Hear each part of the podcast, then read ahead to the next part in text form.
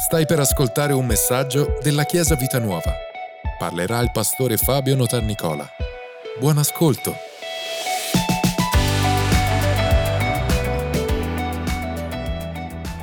Amen.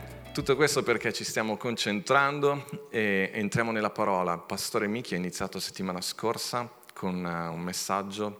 Eh, stiamo parlando delle parole di Gesù dalla croce, ultime parole dalla croce. Ci sono sette frasi che Gesù ha detto. Oggi io ne voglio toccare una in particolare, e, ed è quella famosissima di quando Gesù ha gridato e ha detto Eli, Eli, la bassa bactani, che vuol dire Dio mio, Dio mio, perché mi hai abbandonato? È un momento particolare, mai vissuto prima, mai vissuto dopo da parte di Gesù ed è un momento che dobbiamo, diciamo, dal quale possiamo imparare tante lezioni importanti, alcune le vedremo questa mattina. Va bene? Siamo in Marco, leggiamo la versione di Marco, capitolo 15, versetto 29 a 34. È una cosa che vi dico sempre, lo ripeto sempre a tutte le scuole bibliche dove vado, è un principio di interpretazione della parola, è un principio importantissimo. Ricordatevi che Gesù è venuto per rivelarci il Padre. Ascoltatemi Chiesa, Gesù è venuto per rivelarci chi è davvero Dio. Tutto quello che Gesù ha detto, tutto quello che Gesù ha fatto, lo ha detto, lo ha fatto perché doveva rivelarti chi è davvero il Padre era obbligato a farlo, poi è la sua volontà, ok? Lo ha fatto con piacere. Però ricordatevi sempre, quando leggete i Vangeli, è un atto di rivelazione, perché c'è un velo tra noi e Dio e lo Spirito Santo ti può aiutare a comprendere quello che Gesù ha detto e fatto e perché lo ha detto e lo ha fatto e perché lo ha detto e lo ha fatto in quel modo. Quindi ogni parola, ogni gesto di Gesù, ogni azione, anche ogni silenzio, anche ogni rifiuto era una dimostrazione di chi è il Padre. Quindi guardiamo Gesù per capire chi è il Padre e un'altra cosa che guardiamo Gesù per scoprire chi è veramente un uomo ripieno di Spirito Santo. Quindi Gesù è il modello del Padre e il modello anche dell'uomo. Io guardo Gesù per scoprire, vedere come parla, pensa e agisce un vero uomo di Dio ripieno di Spirito Santo. Tu dici, ma Gesù era Dio, un modello irraggiungibile. No, no, Gesù è Dio, 100% Dio, 100% uomo, questa è dottrina fondamentale. Scappate da chiunque vi dica qualcosa di diverso, questo è, è uno dei fondamenti del cristianesimo. E eh, Gesù ha, ha pronunciato ha detto è venuto sulla terra come uomo e come Dio e ci sta mostrando davvero che cosa è un uomo e qual è il modello di, di uomo ripieno di Spirito Santo. Lui era senza peccato naturalmente, ma il, il punto è proprio questo, che noi arriviamo da lì ed è da lì che è a lì che noi dobbiamo tendere. Va bene? Questa è una premessa che vi faccio spesso perché dobbiamo assolutamente ricordarci quando leggiamo il Vangelo. È un atto di rivelazione. Ditelo, è un atto di rivelazione. In Cristo Gesù il velo è squarciato e io posso vedere dentro finalmente il luogo santissimo perché noi abbiamo tantissime idee su Dio che vengono dalla nostra religione, nel senso quello che ci è stato trasmesso da bambini, quello che vediamo intorno, l'autorità che è stato nostro padre, nostra madre, immediatamente noi le, le trasmettiamo uh, sull'autorità più alta, le esperienze. Invece arriva Gesù e ti mostra realmente la verità e la verità ti renderà tut, libero e libera da tutti quei condizionamenti del passato. Ci siamo? Questa è una lezione importantissima, è una premessa importantissima. Quindi siamo in Marco capitolo 15, il versetto 29 dice, coloro che passavano lì vicino, siamo già alla crocifissione, coloro che passavano lì vicino lo ingiuriavano scuotendo il capo e dicendo, ehi tu che distruggi il Tempio e in tre giorni lo riedifichi, salva te stesso e scendi giù dalla croce. Similmente anche i capi dei sacerdoti con gli scrivi, beffandosi, dicevano tra di loro, ha salvato altri e non può salvare se stesso. Il Cristo, Re di Israele, scenda ora dalla croce affinché lo vediamo e crediamo. Anche quelli che erano stati crocifissi con lui lo ingiuriavano. E allora nona, eh, scusatemi, poi venuta l'ora sesta, si fece buio su tutto il paese fino all'ora nona. E allora nona Gesù gridò a gran voce dicendo, Eloi, Eloi, la massa bactani, che tradotto vuol dire, Dio mio, Dio mio, perché mi hai abbandonato? E alcuni degli astanti, udito ciò, dicevano, ecco, egli chiama Elia. Allora uno di loro accorse e inzuppò una spugna nell'aceto e postola su una canna gli diede da bere dicendo lasciate, vediamo se viene lì a tirarlo giù. Ma Gesù, emesso un gran grido, un forte grido, rese lo spirito.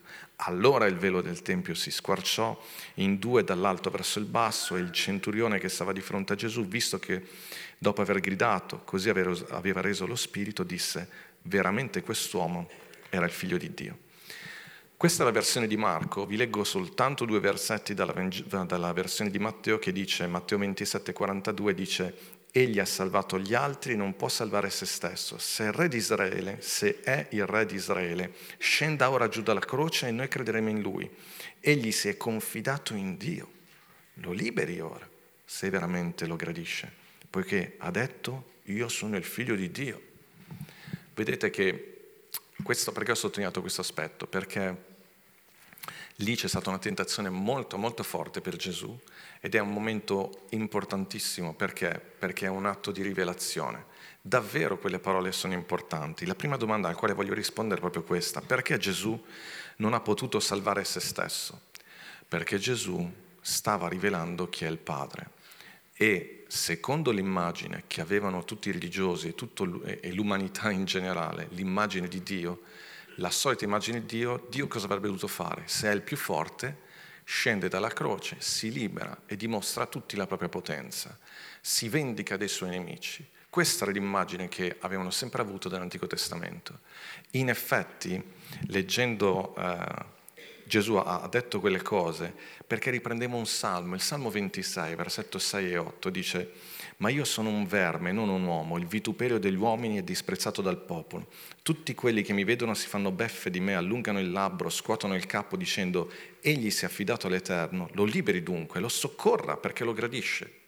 Da sempre nell'Antico Testamento è, la logica era tu fai la volontà di Dio, lui ti gradisce, lui ti benedice e lui ti protegge da ogni da, da, ogni nemico. Questo lo diciamo in un certo senso anche noi, fai la sua volontà, la benedizione di Dio su di te, lui ti protegge, e, e, ma in realtà il punto è che manca in questa, in questa definizione, manca un passaggio molto importante perché è vero che noi diciamo che i comandamenti di Dio sono dati a nostra protezione per proteggere la nostra libertà, perché tu sei libero di fare quello che vuoi, ma non sei libero dai, dagli effetti, dalle conseguenze di quello che fai. Insomma, tutto un altro insegnamento questo. Ma il popolo di Israele è cresciuto con questa idea, se lui ti gradisce, allora certe cose non ti succedono.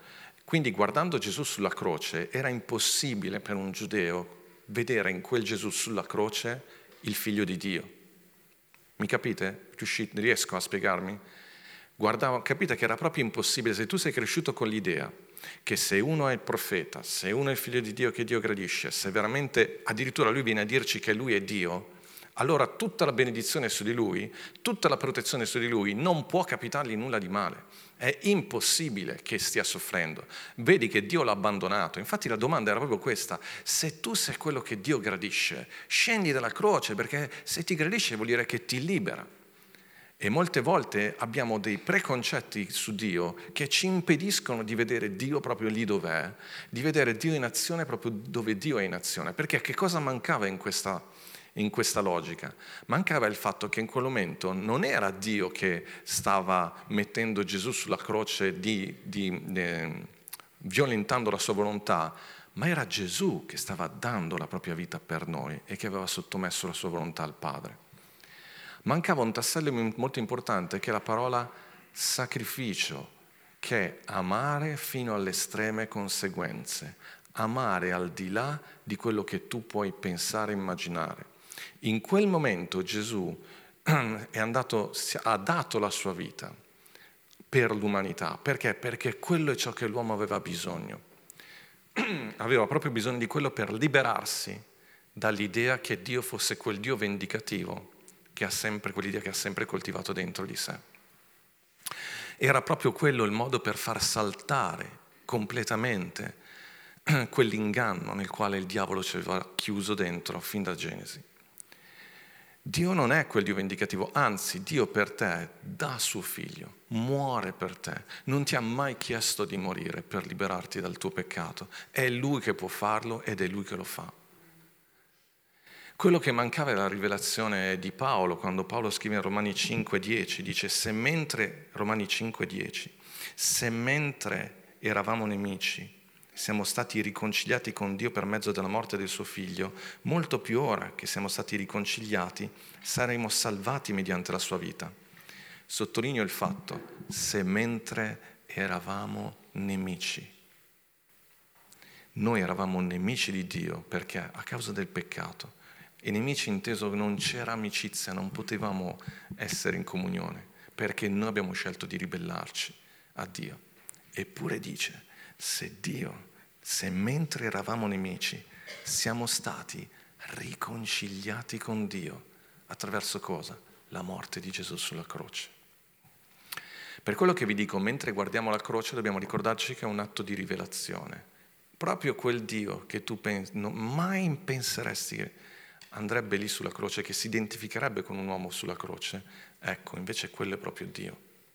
È un Dio che si sacrifica per te, è un Dio che dà la sua vita pur di salvarti, è un Dio che vendica il proprio onore in questo modo. Spesso vi ripeto questa frase che è meravigliosa, io l'ho letta una volta in un libro e me la, me la proprio mi, mi continua a cibare. Come fai a pensare questo di me? Come fai a pensare che io possa abbandonarti? Come mai mai potuto pensare che io non mi prenda cura di te? Oggi è il pensiero, oggi il titolo del messaggio è la cura del Padre. E quindi Gesù è morto sulla croce proprio perché quando guardi alla croce non puoi continuare ad avere quel pensiero se sei onesto e sincero, se la guardi per quello che realmente è. Se affronti una malattia, un momento economico difficile, una pressione familiare, un qualunque problema, nota che la battaglia che hai nel tuo cuore di solito non è mai contro il problema in sé, ma è contro quel pensiero perché Dio non me lo sta, lo sta permettendo, perché Dio non mi sta liberando. La vera battaglia non è mai contro il problema in sé, ma è contro questo pensiero maligno, malvagio, cattivo è una maledizione, è un pensiero malvagio che continua a girarci intorno. Come lo fai a stanare quel pensiero? Guardi la croce e ti ricordi dell'Apostolo Paolo che dice se Dio ha dato il suo unico figlio per noi, come non ci donerà tutte le altre cose con lui? E noi, questa è la battaglia spirituale, mantenersi fermi, fermi sulla rivelazione, sulla verità. Dio non mi ha mai abbandonato, Dio si prende cura di me. Forse non sto vedendo in che modo Dio sta agendo in questo momento, ma io non ti permetto, nemico, di farmi vedere in questa idea che io sono stato abbandonato, come queste persone intorno alla croce dicono si beffavano di Lui, del nostro Signore, ma noi, quella, quell'umanità rappresenta tutti noi e, e davanti a quella situazione dire ma allora allora, ma se tu credi in Dio perché ti succede questo? Ma se tu credi in Dio, se Dio è con te, se veramente sei la giustizia di Dio, perché ti succede questo? Non permettete mai, mai a questo pensiero di crescere dentro di voi, perché quella è la vera radice del male, quella è la vera radice del problema. Gesù ci insegna che in alcuni momenti l'intervento di Dio si potrebbe manifestare in maniera diversa da come ci aspettiamo. E a volte la vittoria non sta nell'evitare la prova in sé, ma, attraver- ma nell'attraversarla insieme a Lui. Eh, la punzecchiatura è proprio su quella frase, lo liberi perché lo gradisce. Se tu fossi davvero un uomo di fede, se davvero fossi gradito ai suoi occhi, non passeresti tutto questo. Vi ripeto, ciò che l'uomo non mette in conto è l'amore che si sacrifica per definizione. E io sottolineo questo, non sto parlando di malattia, povertà, maledizione, perché queste sono le cose le, dalle quali Gesù ci ha liberato. Io sto parlando di tutti quei uh, momenti difficili che a volte vengono perché stiamo affrontando una malattia o quant'altro, ma anche momenti difficili nella vita o scelte difficili nella vita. Sto parlando di quei momenti in cui tu desideri camminare secondo ciò che sono i tuoi valori, secondo ciò che credi, ma ti costa sacrificio. Io sto parlando di quel momento in cui tu, per onorare l'impegno che hai preso davanti a Dio, tu vai oltre quello che umanamente uno farebbe. Perché? Perché non vuoi tornare indietro, perché credi nella parola e credi in quei valori. Sto parlando del sacrificio, sto, ci stiamo avvicinando da questo punto di vista al pensiero della sposa coraggiosa. Vi ricordate? Il coraggio di fare ciò che bisogna fare, costi quel che costi. In quel momento Gesù ha affrontato proprio questo, uh, questo, questo momento, fare quello che bisogna fare, per quello che credo che sia giusto fare. E Gesù è morto sulla croce per questo. Gesù non è morto come uh, un martire da questo punto di vista, è morto come un sostituto, perché doveva morire al posto nostro. Però c'è un'altra cosa che noi impariamo da Gesù molto importante. Come lui ha affrontato tutto questo?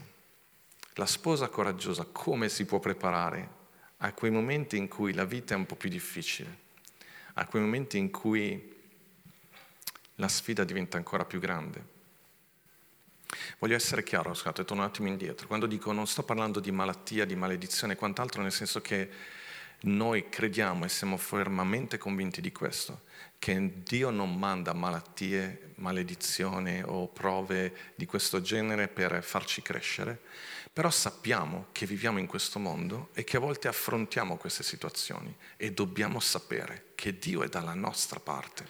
Non è Lui che ci manda una malattia e tu a quel punto cosa dici? Come fa Dio a essere dalla mia parte se mi sta mandando la malattia?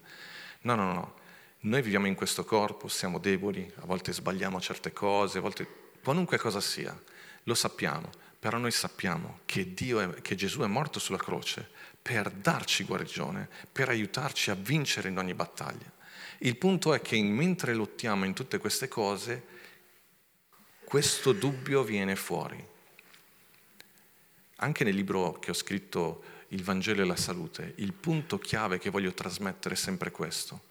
Qualunque situazione difficile sto vivendo, non devo mai cedere alla tentazione di pensare che Dio non sia al mio fianco. Mai, mai cedere a quel pensiero, perché è, un, è falso. È falso. Non è da parte del Signore, perché tutta la Bibbia ci insegna l'opposto. Però una cosa importante anche è come Gesù ha affrontato il dolore come Gesù ha affrontato questa prova, come Gesù ha affrontato le difficoltà. La prima cosa che voglio dirvi, dobbiamo fare un passo indietro nella storia, che Gesù non era arrivato impreparato lì. Prima della croce, prima della, del processo, prima dell'arresto, c'è stato quel luogo che chiamiamo Getsemani. Lo leggerò, affronteremo velocemente, ma dobbiamo andare un attimo lì, perché la prima cosa che Gesù ha fatto per affrontare questo, questo momento è la preghiera. La preghiera è preventiva, la preghiera non è soltanto quando hai un problema, la preghiera è fortificare noi stessi in vista di quelle situazioni che neanche possiamo sapere o comprendere o preventivare. Infatti in Luca 22, versetto 36 viene detto così, 39 scusatemi, Luca 22, versetto 39. Poi uscito andò come al solito, non è andato quella volta a pregare, era solito pregare. Noi preghiamo perché sappiamo che abbiamo bisogno di questa forza da parte di Dio per affrontare le situazioni. Come al solito andò al Monte degli Ulivi e anche i suoi discepoli lo seguirono. Giunto sul posto disse loro, pregate per non entrare in tentazione. Qual è la tentazione? Vedete, se la tentazione fosse la croce, la preghiera non sarebbe stata esaudita. Ci siete? Perché Gesù è andato sulla croce. Gesù ha affrontato certe cose. Nella vita a volte devi affrontare situazioni difficili situazioni nelle quali soffrirai, ma perché lo scegli tu, scegli di camminare secondo la parola. Però Gesù dice pregate per non entrare in tentazione, perché la tentazione qual è? La tentazione è che mentre sto facendo la sua volontà mi venga il pensiero di aver sbagliato e che Dio non sia con me. La tentazione è pensare che Dio Padre abbia smesso di prendersi cura di me, suo figlio. Chiesa, questo è, è il Vangelo, questo è il punto sul quale mi sentite sempre predicare, perché è tutto qui. Gesù ha detto pregate perché mai vi possa venire quel pensiero che siete da soli nella battaglia. La battaglia è tua, abbiamo cantato. Non deve essere solo un canto, grazie a Dio per il canto, perché almeno nei momenti importanti magari il Signore non vi ricorderà un versetto, ma vi ricorderà questa canzone vi ricorderà questo sound e vi ricorderà che la battaglia non è tua. Però questa cosa la devi coltivare in preghiera, nel tuo tempo di preghiera. Tu dici, ma io mi sento forte, non ho bisogno di niente, non puoi mai sapere domani cosa succede. non te la sto tirando, eh. non puoi, ma tanto lo sai che prima o poi arriverà il giorno, poi Dio dice nel giorno malvagio tu possa rimanere ritto e in piedi, dice Paolo agli Efesini. Quindi come faccio a prepararmi? Si va in palestra prima no, delle, del, della, della, della competizione, si fanno gli allenamenti prima di giocare la partita, perché sai che domenica c'è la partita e allora ti prepari. E come fa? Domani inizia, la, la nostra settimana sapete che inizia oggi, eh? noi diciamo weekend, ma per i cristiani la domenica è il primo giorno della settimana. Perché? Perché il primo giorno ci prepariamo per tutto il resto. Se invece lo fai diventare l'ultimo giorno, allora tu arriverai alla domenica che sei esausto da una settimana che ti è difficile e invece no, noi partiamo dalla domenica, noi stiamo iniziando questa settimana, stiamo iniziando benissimo. Siete venuti nel posto migliore per iniziare una settimana. Gloria a Dio. Quindi dice, giunto sul posto, dice, poi si allontanò da loro circa un tiro di sasso e postosi in ginocchio pregava, dicendo, Padre, se vuoi allontanare da me questo calice. Vedete, Gesù umanamente non voleva affrontare la croce perché sapeva che era dolorosa. Però poi dice, però non la mia volontà, tuttavia non sia fatta la mia volontà ma la tua. Allora gli apparve un angelo dal cielo per dargli forza, non per eliminare il problema, ma per dargli forza. Quando preghiamo, magari non vi compare un angelo, se vi viene l'infarto se vi compare un angelo, perché non siamo neanche abituati noi, però vi compare un angelo, vedete non c'è scritto chiamò, telefonò al pastore chiedendo, no, pregate voi, io ho i miei problemi. No, scherzo, possiamo incontrarci e pregare insieme. Però qua dice che pregò e un angelo gli diede forza. C'è qualcosa di soprannaturale che accade mentre noi preghiamo. E poi, ragazzi, sto entrando nel mood campeggio, se Gesù, 100% Dio, 100% uomo, che non ha mai peccato, per affrontare certe cose ha avuto bisogno di pregare, tanto più noi. È davvero, ci, saremmo davvero dei presuntuosi pensare che noi potremmo farcela senza la preghiera, quando Gesù stesso invece ha avuto bisogno della preghiera. E poi dice allora gli parve un angelo ed egli essendo in agonia pregava ancora più intensamente, il suo sudore divenne simile a grumi di sangue che cadevano a terra. Alzatosi poi dalla preghiera, venne dai suoi discepoli e li trovò che dormivano per la tristezza e disse loro, perché dormite? Alzate e pregate per non entrare in tentazione. La versione di Marco dice, infine ritornò per la terza volta e disse loro, dormite pure ora e riposatevi, basta. L'ora è giunta, ecco il figlio dell'uomo è consegnato nelle mani dei peccatori. Leggo sempre questa versione finale perché c'è quel basta che mi piace tantissimo. C'è stato un momento in cui Gesù, pregando, ha ricevuto talmente forza dentro di sé, una convinzione e una determinazione per cui lui ha detto basta, non ho più bisogno di, pregare da questo punto di vista, ho deciso, non torno più indietro. Noi a volte diciamo quanto dobbiamo pregare, Secondo me dobbiamo pregare fino al punto in cui senti quella forza dentro di te che non ti fa tornare più indietro. Basta. Quella, quel basta veniva usato nel, nei, papiri, nei papiri, così, nelle cose che hanno ritrovato, sotto i conti che magari uno, uno aveva il conto dal, dall'ortolano e quando ha finito di pagare tutto veniva scritto questo basta, come dire fatto tutto, pagato tutto. Ho pregato fino al, al punto in cui sono forte non torna più indietro. Infatti Gesù non pregherà più eh, su questo. Quando pregherà sulla croce, lì e lì, eh, si rivolge a Dio, ma non prega più, su, non, non è più stato messo in discussione il fatto che lui andasse sulla croce. C'è una determinazione, una guida, una forza spirituale che soltanto in preghiera puoi trovare, che soltanto tu e il Signore in quella comunione profonda, gli altri non lo possono capire, o possono capire fino in parte, ma non è neanche importante perché riguarda te è il Signore. Molte volte no, anche in consulenza quando parliamo, a un certo vi diciamo non posso prendere io la decisione per te. Noi possiamo parlare, possiamo guardare la parola, possiamo incoraggiarti, ma poi deve essere qualcosa che è tra te e il Signore. E quello poi ti fa dire basta, ci sono, ho capito, sono diventato forte, non, non, torno, non torno più indietro. Quindi Gesù ha affrontato Tutto questo con la preghiera. La preghiera, perché è così importante? Questo è il cuore del messaggio di oggi, abbiamo iniziato già mercoledì. Stando lì in preghiera, Gesù ha riscoperto quello che è per lui più importante. Cosa gli ha permesso di andare oltre la paura della croce, oltre il timore della croce? Il fatto che lui, Gesù, 100% Dio, 100% uomo, senza peccato, la cosa più bella per lui, la cosa che gli piaceva di più e che gli piace di più, in assoluto, è fare la volontà del Padre, piacere a lui. Ma questo riguarda tutti voi, tutti voi, tutti noi che abbiamo accettato Gesù e siamo nati di nuovo. Dentro di noi, se scavi, scavi, scavi abbastanza e vai lì dove c'è il tuo vero io, dove ci sei, ci sei, tu nato di nuovo, ripieno di Spirito Santo, quello che ti piace di più in assoluto fare, che ti dà gioia, è fare la sua volontà e vedere il suo sorriso sei arrabbiato con qualcuno, vorresti spaccargli la faccia, vorresti fare... Ma se ti metti in preghiera, non con lui, magari fallo aspettare fuori, se non ti metti in preghiera e scavi dentro di te, capisci che la cosa che ti piace di più è perdonare. E lì sei pronto ad abbassare te stesso, andare sulla croce in senso figurato, mi raccomando. Quel sacrificio sulla croce l'ha fatto solo Gesù e noi non dobbiamo farlo anzi lui è andato sulla croce perché noi non andassimo sulla croce. Però capite il, il concetto, la traccia che lui ci ha indicato? Prima di affrontare una situazione, prega, riscopri dentro di te qual è la cosa che mi piace di più.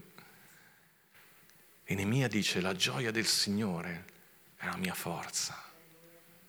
Quando io so che sto facendo la sua volontà, sono disposto a sacrificarmi. Chiesa, ascoltatemi su questo. Quando io scopro che la, fare la sua volontà mi dà gioia, e questa è la cosa più importante, sono pronto a sottometterla. Io, Gesù ha scelto di sottomettere la sua volontà. Gli uomini pensavano di essere loro a incatenarlo, ma è stato lui a dare la sua vita. Molte volte le persone pensano che, di aver vinto su di te, magari sei stato tu a fare un passo indietro. Perché? Perché io preferisco piacere al Padre. E quando scopri che piacere a Dio ti piace, è la cosa che ti piace di più, che allora fai anche quel sacrificio di svegliarti prima al mattino per pregare. Perché? Ma non perché è un obbligo, perché mi piace fare la sua volontà. Mi piace gestire le finanze in un certo modo. Mi hanno insegnato a dare e lo so che la mia carne è lì, ah, peggio che dovessi andare sulla croce, ma e invece lì proprio mi piace, scopro che mi piace fare la sua, scopro un piacere che il mio io carnale non conosce. Te lo devo far provare, il piacere di dare. C'è più gioia nel dare che nel ricevere. Questo funziona in ogni ambito della nostra vita. C'è più gioia nel perdonare e riconquistare una relazione piuttosto che imporsi e vincere con la forza. C'è più gioia nel morire per l'altro che non farlo morire perché devi mostrare chissà che cosa. Chiesa, questo è ciò che Gesù ci ha insegnato. Ci ha insegnato un'altra cosa importantissima. Gesù ha affrontato la croce con la, con la preghiera, ma Gesù ha affrontato la croce anche con la parola. I momenti difficili si affrontano con la parola. Nella difficoltà Gesù non si è allontanato. Quando lui grida, Dio mio, perché mi hai abbandonato? Lui sta citando un salmo. Non era un salmo a caso. Quel salmo era un salmo profetico che parlava proprio del Messia. E quel salmo, quella frase, l'inizio di, quella, di quel salmo, è un po' il titolo. Quando volevi fare riferimento a un salmo, facevi riferimento a quel titolo faceva riferimento al primo versetto del Salmo. Quindi cosa voleva dire? Io mi sto aggrappando a quella parola. Io sto affrontando tutto questo con la parola. E dire Dio mio, Dio mio, perché mi ha abbandonato, voleva dire io so cosa dice quel salmo. E se andate a leggere tutto il salmo, alla fine c'è scritto, a metà c'è scritto, tu mi hai risposto. E poi si parla di un nuovo popolo che Dio ha creato. Gesù sapeva bene cosa stava accadendo. Non affrontare mai situazioni difficili senza preghiera e senza la parola. La parola è la nostra fonte. La parola, la parola ci dà forza, indicazione, direzione. Mi raccomando, ve l'ho già detto quando abbiamo parlato della parola, quando dico la parola non dico soltanto conoscere un versetto, Gesù non conosceva soltanto quel versetto, Gesù conosceva bene il Salmo 22, Gesù conosceva bene la storia dei personaggi biblici.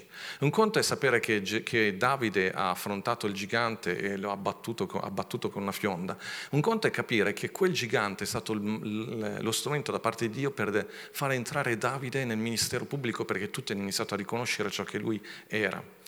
Un conto è capire, sapere che Daniele ha mangiato fagioli e aveva una bella pelle, un altro è sapere che Daniele invece non ha fatto soltanto quello, Daniele in quel paese straniero, state pensando a cosa mangiare a pranzo per la pelle e quant'altro, Daniele in quel paese straniero è stato usato da Dio e che non c'è nessuno che possa bloccarci, possiamo anche essere in una cultura eh, anticristiana, ma noi siamo in grado di fare la differenza. Però devi conoscere la parola, conoscere tutta la storia è molto importante. Da, Gesù conosceva il Salmo 22. Vi dico la verità, ho letto una volta in un commentario, non so se è vero oppure no, abbiamo Elia qui tra noi, quindi ho sempre paura di fare questi riferimenti ebraici, però eh, troverò la fonte Elia, poi ti... Stiamo scherzando. Eh. Però c'era Oggi ci ho pensato mentre preparavo questo, versetto, questo studio perché c'è scritto, abbiamo letto, no? che Gesù ha gridato Elia, Elia, bassa Bactani e qualcuno ha detto vediamo se viene Elia perché probabilmente sentendolo non conoscevano bene l'ebraico, hanno sentito lui gridare e hanno interpretato male. La prima cosa che ho pensato ho detto devono fare il corso con Elia per conoscere l'ebraico e quindi interpretare bene. Se non lo sapete, Elia ha una scuola di ebraico, quindi qualunque informazione potete chiedere a lui. Però una volta ho letto un commentario che diceva che questo salmo veniva usato un po' dalle mamme per, sapete quando i bambini sono piccoli si fanno quelle canzoncine per mettergli un po' di paura e poi mostrare che invece ci sei, come il Bau Bau Cetti, non so se lo facevate, ok? Quindi questo versetto diceva Dio mio, Dio mio, perché mi hai abbandonato? E quindi usavano questa filastrocca per i bambini, ma era una filastrocca che rimaneva nella mente. A me piace pensarla così, che Gesù in quel momento sulla croce ha gridato sì, Dio mio, Dio mio, perché mi ha abbandonato, però stava iniziando a canticchiare una canzone che le avrebbe portato vittoria sul diavolo e sulla morte. È riuscito a citare soltanto la prima frase, ma lui sapeva che questo salmo poi sarebbe andato avanti. È in questo salmo che dice egli si è affidato all'Eterno, lo liberi dunque, lo soccorra perché lo gradisce, ma è in questo salmo che dice ancora non allontanarmi da me, allontanarti da me perché l'angoscia è vicina. È in questo salmo che parla in senso profetico dei sacerdoti che erano intorno a lui, in questo salmo che dice che è versato come acqua, tutte le mie ossa sono slogate, il mio cuore è come cera che si scioglie. È in questo salmo che dice che il suo vigore si è inaridito, è in questo salmo che dice che la lingua si è attaccata al suo palato e che è posto nella polvere della terra. È in questo salmo che dice che i cani, che sarebbero i romani, lo hanno circondato. È in questo salmo che dice che mi hanno forato le mani e i piedi, salmi scritti centinaia di anni prima di tutto questo. È in questo salmo che lui ritrova se stesso, ma in questo salmo ancora che, che grida e al versetto 20, 21 dice salvami dalla gola del leone e dalle corna dei bufali. È in questo salmo che dice tu mi hai risposto. E poi prosegue, non è adesso non è argomento di oggi, prosegue parlando addirittura di questa parola, questo, questa immagine bellissima che dice una posterità lo servirà, si parlerà del Signore alla futura generazione, essi verranno e proclameranno la sua giustizia a un popolo che deve ancora nascere e che egli stesso ha fatto. Wow, lui si stava appoggiando alla parola. E Gesù ha affrontato le difficoltà e ci insegna ad affrontare le difficoltà con la parola, con la preghiera e con la parola. E un ultimo aspetto che voglio dirvi di questo è che Gesù ha affrontato tutto questo anche con il timore di Dio. Salmo 22, sempre questo salmo, versetto 23 e 24 dice, O voi che temete l'Eterno, lodatelo e voi tutti, discendenti di Giacobbe, glorificatelo. E voi tutti, o stirpe di Israele, temetelo, perché egli non ha disprezzato né sdegnato l'afflizione dell'afflitto e non gli ha nascosto la sua faccia, ma quando ha gridato a lui lo ha esaudito. Voglio essere veloce su questo, però il timore dell'Eterno perché? Prima di dire qualcosa e di giudicare una situazione, fai attenzione. Tutte le persone erano intorno a Gesù e dicevano Dio l'ha abbandonato. Abbi timore prima di dire una cosa del genere. Dio non abbandona i suoi. la sua grazia e la sua misericordia sono molto più grandi della nostra. A volte ci viene da dire, è colpa sua, se lo merita, se l'è meritato. Lascia perdere. Stai sempre dalla parte di Dio, dalla parte della misericordia. Abbi timore prima di dire che Dio ti ha abbandonato, perché non è assolutamente così. L'ultimo aspetto, Chiesa, so che vi stavo, stiamo andando un po' in profondità, prendere un attimo di tempo, ma è l'ultimo aspetto importantissimo. Quando Gesù grida, dice Dio mio, Dio mio perché mi ha abbandonato, comunque ricordiamoci è un grido veramente di dolore. Perché grida così? Perché Gesù per la prima volta si trova nella condizione in cui la relazione con il Padre è stata interrotta dall'eternità e per l'eternità non era mai successo che Dio Padre e Dio Figlio non fossero in piena comunione. E lui per la prima volta vive sulla sua pelle l'abbandono a causa del peccato. Lì c'è l'identificazione completa di Gesù con l'uomo. Gesù si è identificato completamente con le nostre sofferenze, col nostro dolore. Però una cosa voglio farvi notare. Gesù fino a quel momento era stato già lapidato, la lapidazione romana veniva fatta per, eh, in realtà per il tentativo di uccidere la persona prima di metterla sulla croce. I romani volevano riuscire a uccidere la persona prima che arrivasse sulla croce. Ma non sono riusciti a uccidere Gesù, l'hanno lapidato, l'hanno frustato, ma lui era ancora vivo. Perché era ancora vivo? Perché lui spiritualmente era vivo non c'è circostanza che ti possa abbattere finché spiritualmente sei vivo. Non sono le circostanze ad abbatterti, è solo quando tu accetti la sconfitta che sei sconfitto. Gesù è morto poi quando? Quando è andato sulla croce, lo so che è un concetto un po' particolare, Chiesa, ma è potente. Sulla croce lui è morto spiritualmente e in quel momento è potuto morire nel corpo fisicamente. Se fosse, non fosse salito sulla croce, sulla croce lui è diventato maledizione, lui non sarebbe mai morto. Mi ascoltate? Per noi cosa vuol dire?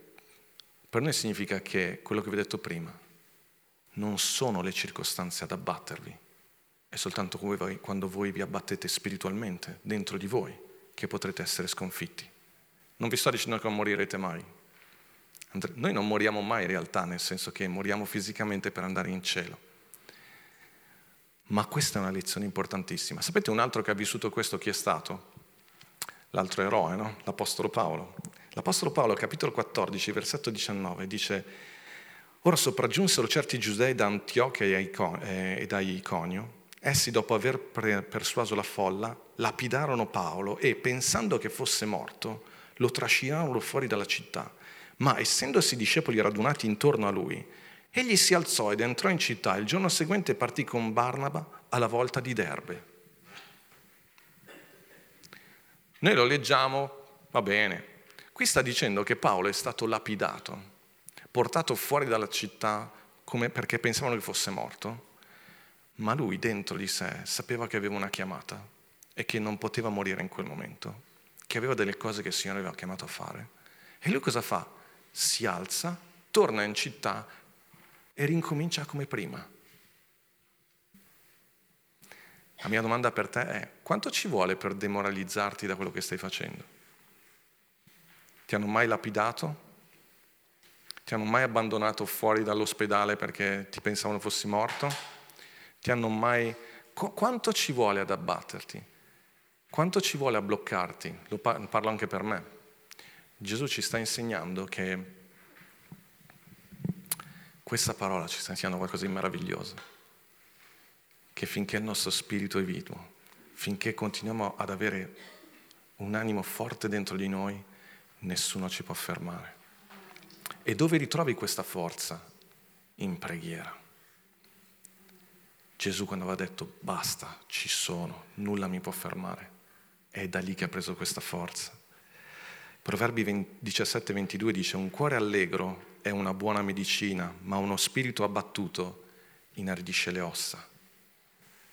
Come sta il tuo spirito? Come stai dentro?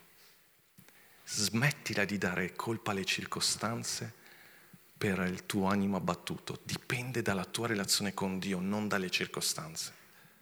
Smettere di pensare che dipenda dagli errori che hai fatto nel passato o da quello che eh, avviene intorno a te. No, no, la forza per affrontare le situazioni è dentro di te. Cristo vive dentro di te. E ogni volta che vieni qui, vieni qui per recuperare, per essere pieno di energia e affrontare ogni situazione. Proverbi 18:14 dice lo spirito dell'uomo lo sostiene nella sua infermità, ma chi può sollevare uno spirito abbattuto? Lo spirito dell'uomo, ripieno dello Spirito Santo, vince sempre. Alleluia. Non sono le circostanze a determinare il successo di un uomo, è quello che c'è dentro di lui è quello che c'è dentro di lui. Metti un gigante davanti a un ragazzino e avrai Davide. Qual è stato, qual è stato la vittoria? Che cosa ha fatto la differenza rispetto a tutti gli altri? Quello che c'era dentro. Quello che c'era dentro. Metti un uomo in prigione e potresti avere una persona come Nelson Mandela. Metti Paolo e Sila in prigione e avrai un capitolo degli atti meraviglioso.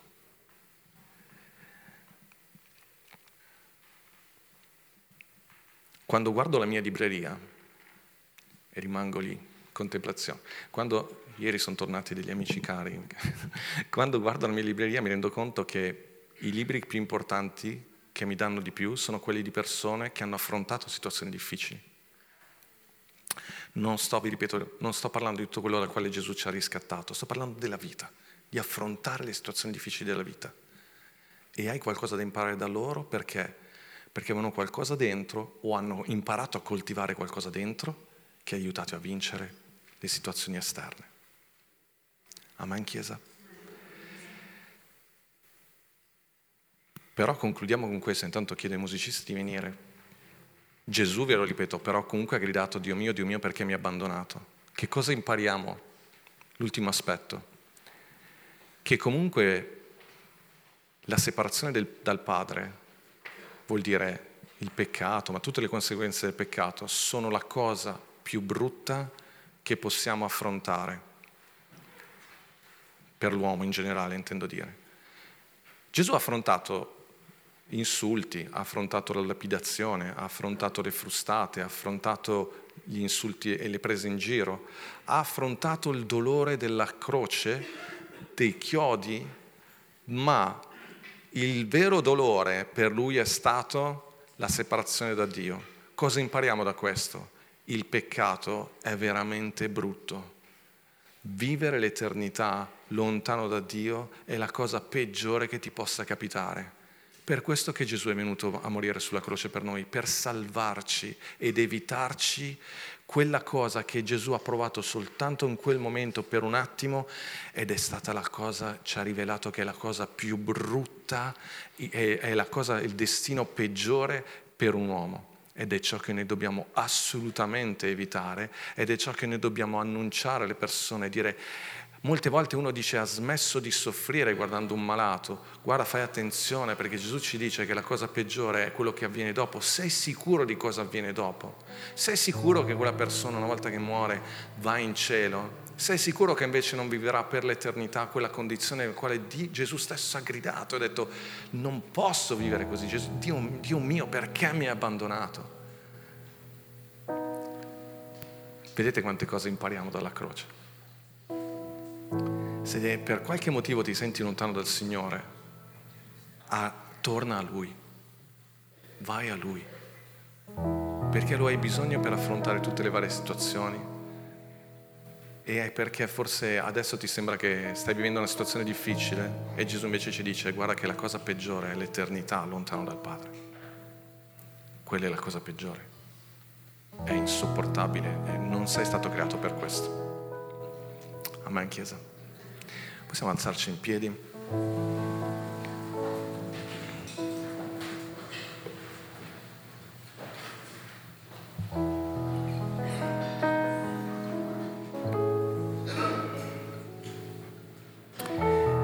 Salmo 42, versetto 7 dice, tutte le, sue, le tue onde e i tuoi flutti sono passati su di me. È un'immagine per dire che tutti i peccati dell'umanità sono caduti su Gesù ed è per questo che ne possiamo ricevere perdono, liberazione, guarigione, nuova vita, nuova speranza. Lui ha pagato il prezzo al posto nostro. E quindi con tutto il cuore dico, non devi vivere lontano dal Padre. Forse non l'hai mai accettato, non hai mai ricevuto Gesù nella tua vita, oggi è il giorno per farlo. Forse stai vivendo nella Chiesa, ma ci sono aree della tua vita nelle quali non, non stai camminando bene, è il momento, non, non è giusto che tu, stai, che tu dia spazio al diavolo nella tua vita. Hai bisogno della comunione col Padre, proprio per affrontare e vincere in ogni situazione.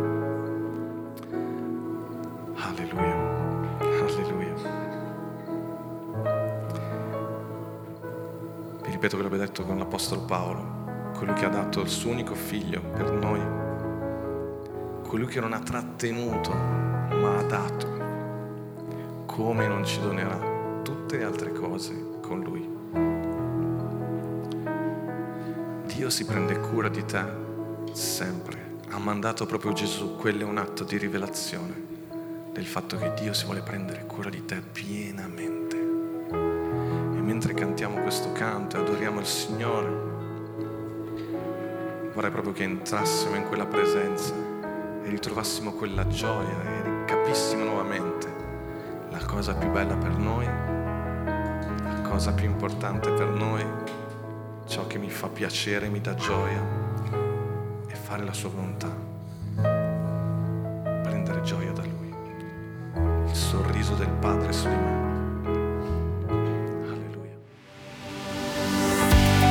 Grazie per averci ascoltato.